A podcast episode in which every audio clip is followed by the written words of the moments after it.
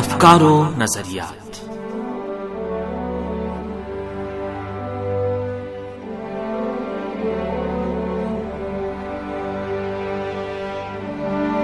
عزیز سامعین، پروگرام افکار و نظریات لے کر حاضر خدمت ہیں. طاہر شمیم کا سلام قبول فرمائیں.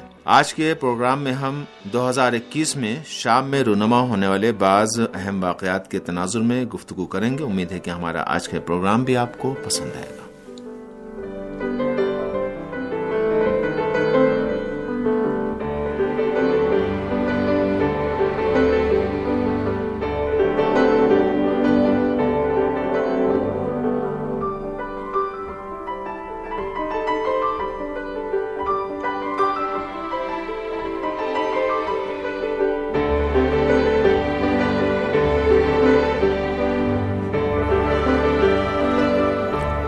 سامعین، شام میں سن 2021 میں ملکی اور خارجہ پالیسی کے میدان میں اہم پیش رفت دیکھنے میں آئی. شام میں ایک دہائی میں دوسرے صدارتی انتخابات 26 مئی 2021 کو منعقد ہوئے. انتخابات کے اس دور میں سوشلسٹ یونین پارٹی کے رکن عبداللہ سالم عبداللہ اور حزب اختلاف کی اندرونی شخصیت محمود احمد مرعی نامی دو امیدواروں نے شام کے موجودہ صدر بشار الاسد سے مقابلہ کیا.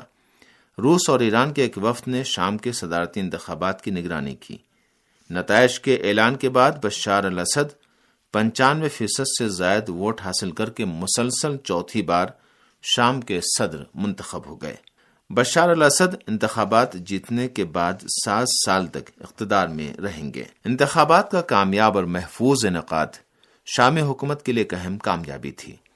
اہم نقطہ انتخابات کے جغرافیے کا تھا. شام کے بیشتر حصوں میں انتخابات ہوئے. ترکی کے زیر قبضہ علاقوں اور اس سے منسلک ملیشیاؤں جیسے راس العین اور افرین کے علاوہ ان کے زیر کنٹرول دیگر علاقوں کے ساتھ ساتھ ادلب میں دہشت گرد گروہوں کے زیر قبضہ علاقوں میں انتخابات منعقد ہوئے. شمال مشرقی شام میں شامی حکومت کے زیر قبضہ علاقوں خاص طور پر الحسکہ اور القمشلی میں انتخابات ہوئے. معروف شامی تجزیہ نگار جمعہ العیسیٰ نے کہا کہ ملک کے اندر اور بیرون ملک سفارت خانوں میں بشار الاسد کے صدر کے طور پر انتخاب کے لیے موجود بڑے ہجوم سے دنیا حیران رہ گئی، جس سے اس بنیادی نقطے کا ادراک ہوا کہ بشار الاسد کے دشمنوں کے پاس شکست تسلیم کرنے کے علاوہ کوئی چارہ نہیں.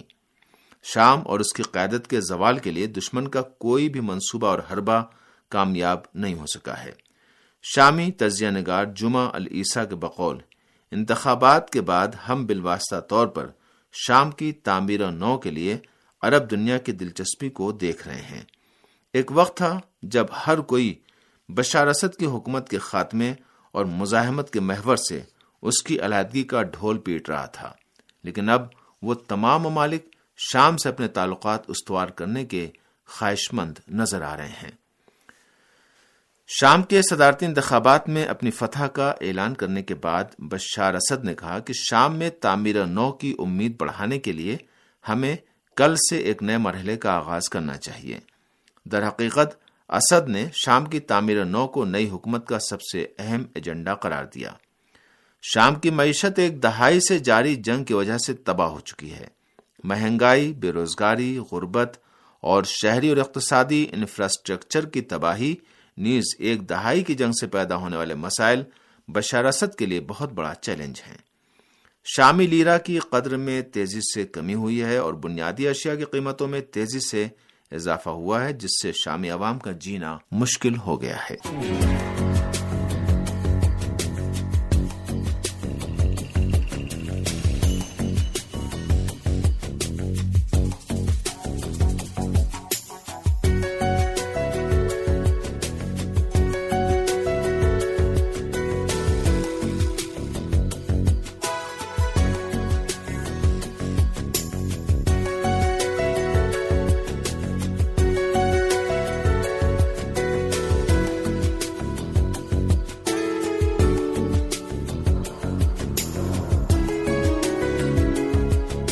شام کی نئی کابینہ کے ارکان نے بھی 14 اگست کو صدر بشار اسد کی موجودگی میں حسین ارنوس کی سربراہی میں اپنے عہدے کا حلف اٹھایا.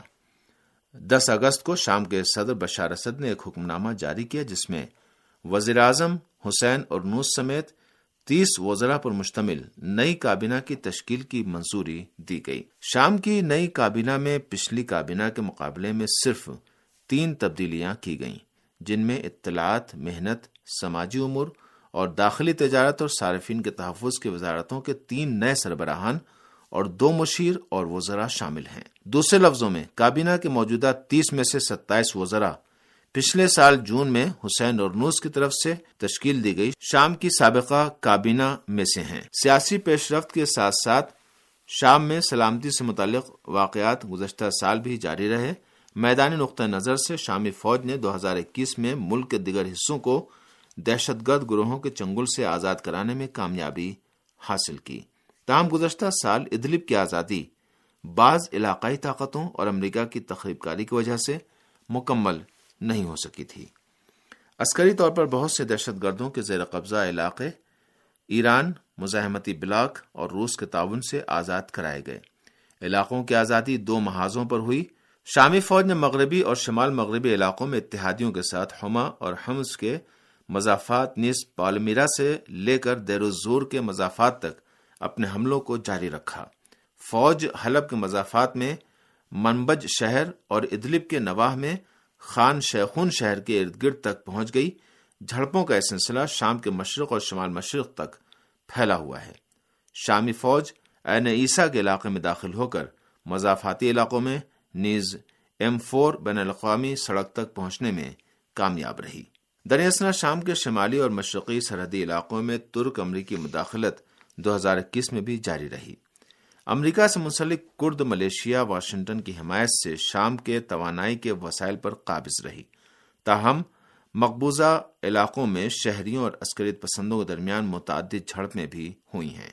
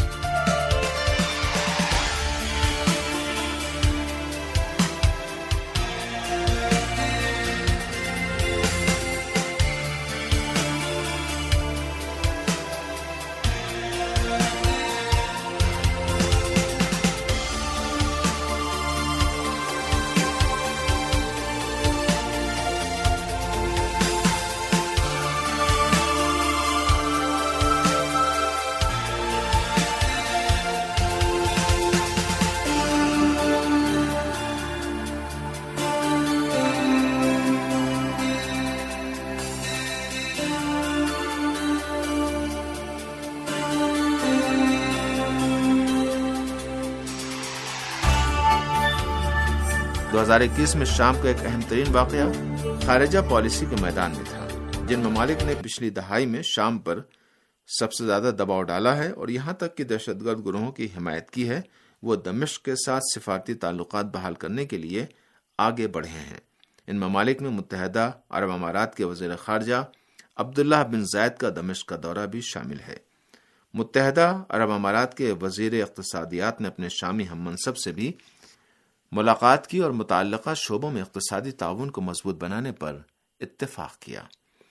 شام اور عراق نے تعمیرات، رہائش، سرمایہ کاری، تعلیم اور سیاحت سمیت مختلف شعبوں میں اقتصادی تعاون کی 8 یادداشتوں پر دستخط کر کے اقتصادی تعاون کے افق کو وسعت دی. شام، اردن، مصر اور لبنان کے تیل اور توانائی کے وزراء نے بھی 8 اگست کو اردن کے دارالحکومت عمان میں ہونے والے اجلاس میں مصر سے لبنان کو گیس کی فراہمی کے لیے ایک روڈ میپ پر اتفاق کیا. دمشق میں شام لبنان مذاکرات کے دوران شام نے لبنان کی جانب سے مصری گیس اور اردنی بجلی کی شامی سرزمین سے منتقلی میں مدد کرنے کی درخواست پر اتفاق کیا. شام اور اردن کی سرحدیں تجارت کے لیے مکمل طور پر کھول دی گئیں. علاوہ ازیں بیروت میں امریکی سفیر ڈوروتھی ضیاء نے لبنانی حکام کو بتایا کہ امریکی حکومت نے اردن سے لبنان کو بجلی درآمد کرنے کا فیصلہ کیا ہے.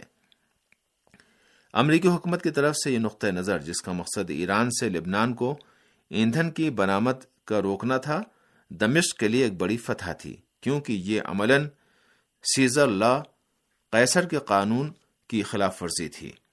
شام کے سیاسی تجزیہ کار جمعہ العیسیٰ نے کہا کہ ہمیں لبنان کو اردن اور مصر سے شام کے راستے گیس اور بجلی کی منتقلی کی اجازت دینے کے لیے بین الاقوامی اور علاقائی معاہدے کی اہمیت کو نظر انداز نہیں کرنا چاہیے۔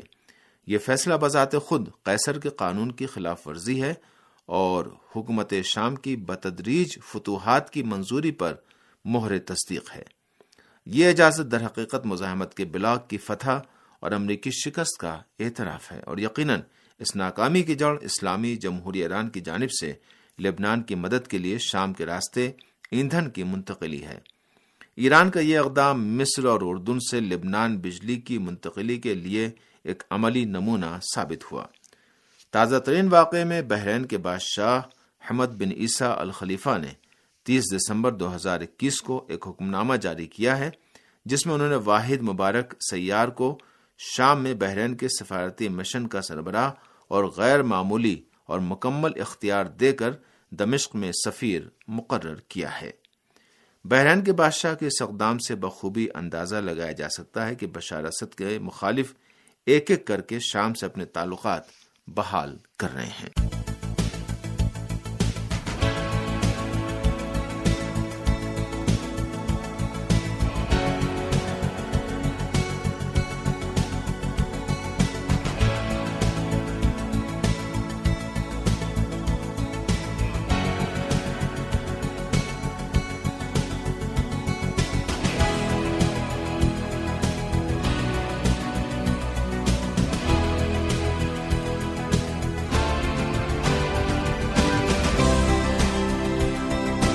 سامن اسی کے ساتھ ہی پروگرام افکار و نظریات کو تبھی پر اپنے اختتام کو پہنچا۔ اگلے پروگرام تک کے لیے ہمیں اجازت دیجیے۔